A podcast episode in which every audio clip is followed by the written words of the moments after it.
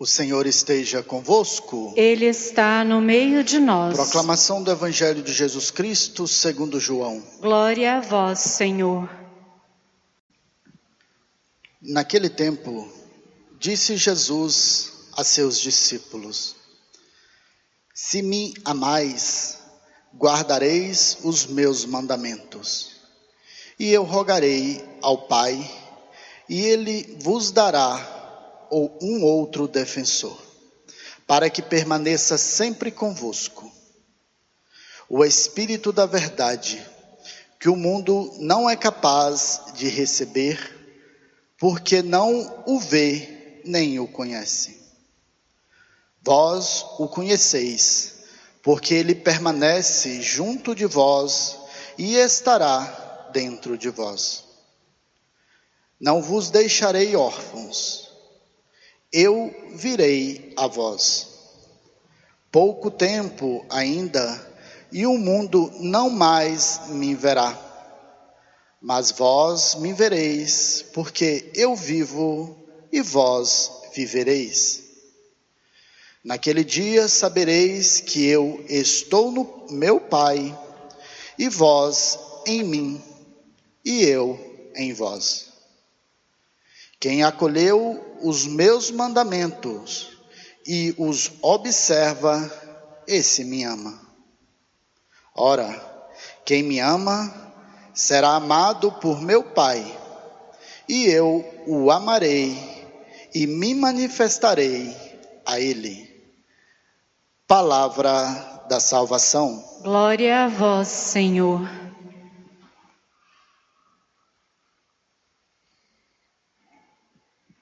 Vou fazer uma pergunta para vocês, eu acho que eu já fiz, mas é sempre bom ressaltar. É, se você agora sondar o seu coração, a sua consciência, né, vamos dizer assim, você verdadeiramente ama Deus? Eu ouço muito assim, né? Ah, eu amo Deus. Nossa, Ele é maravilhoso, Padre. Nossa, Ele é misericordioso. Padre, Ele é infinita misericórdia. É verdade, é tudo isso. Padre, eu sou louco por Deus. Então tá, então vamos ver se você ama mesmo. Você está na obediência dos dez mandamentos?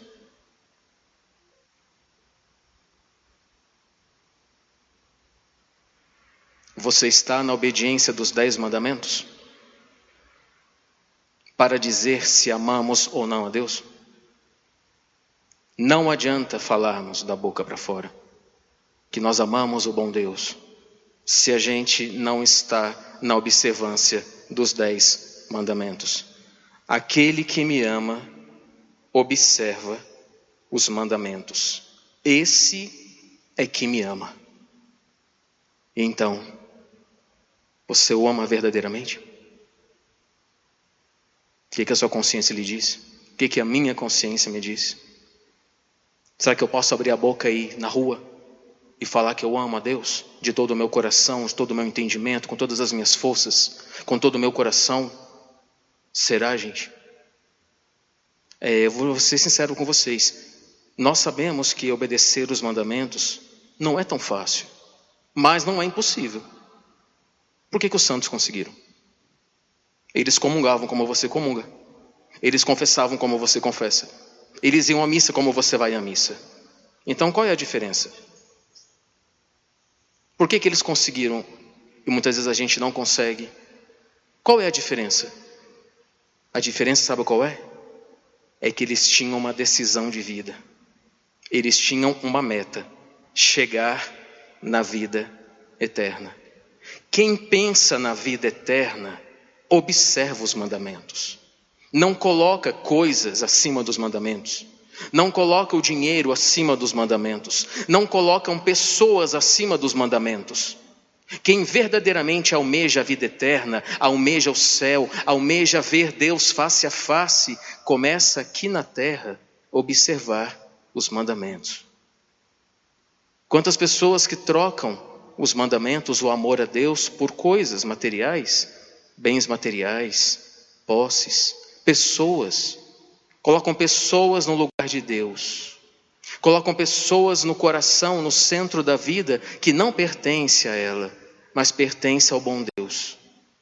Eu queria, nessa missa de hoje, fazer um convite a você. E claro, eu estou sempre incluso. Para a gente dizer que amamos a Deus, que é tão bom, é necessária a vivência dos mandamentos de Deus, dos dez mandamentos. Não tem como a gente falar que ama se a gente não vive.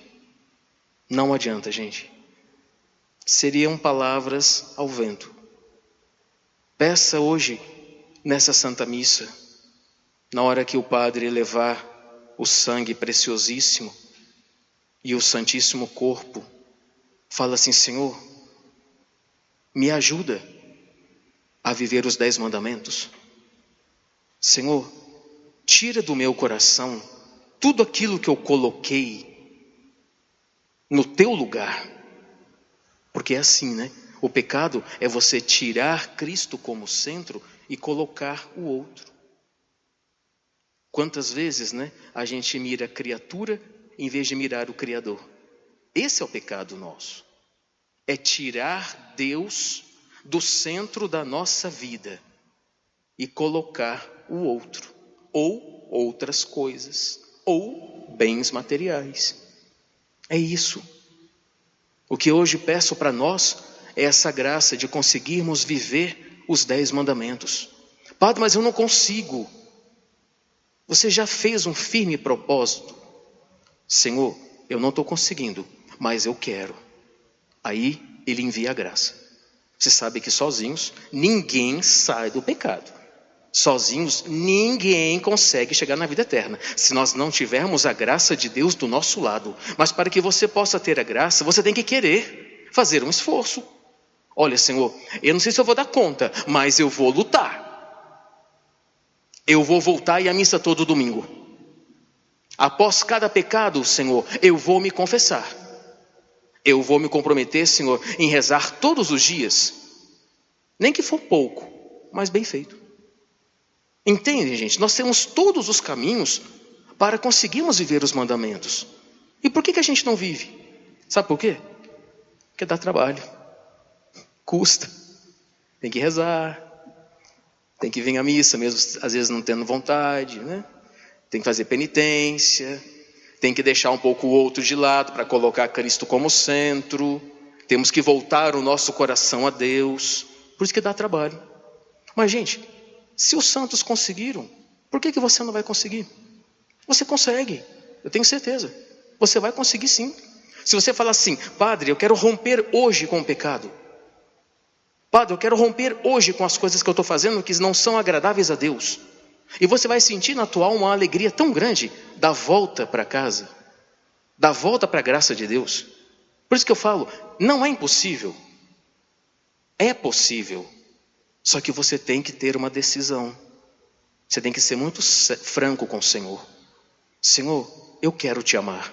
Ou seja, eu quero obedecer os dez mandamentos, mas não estou tendo forças para isso.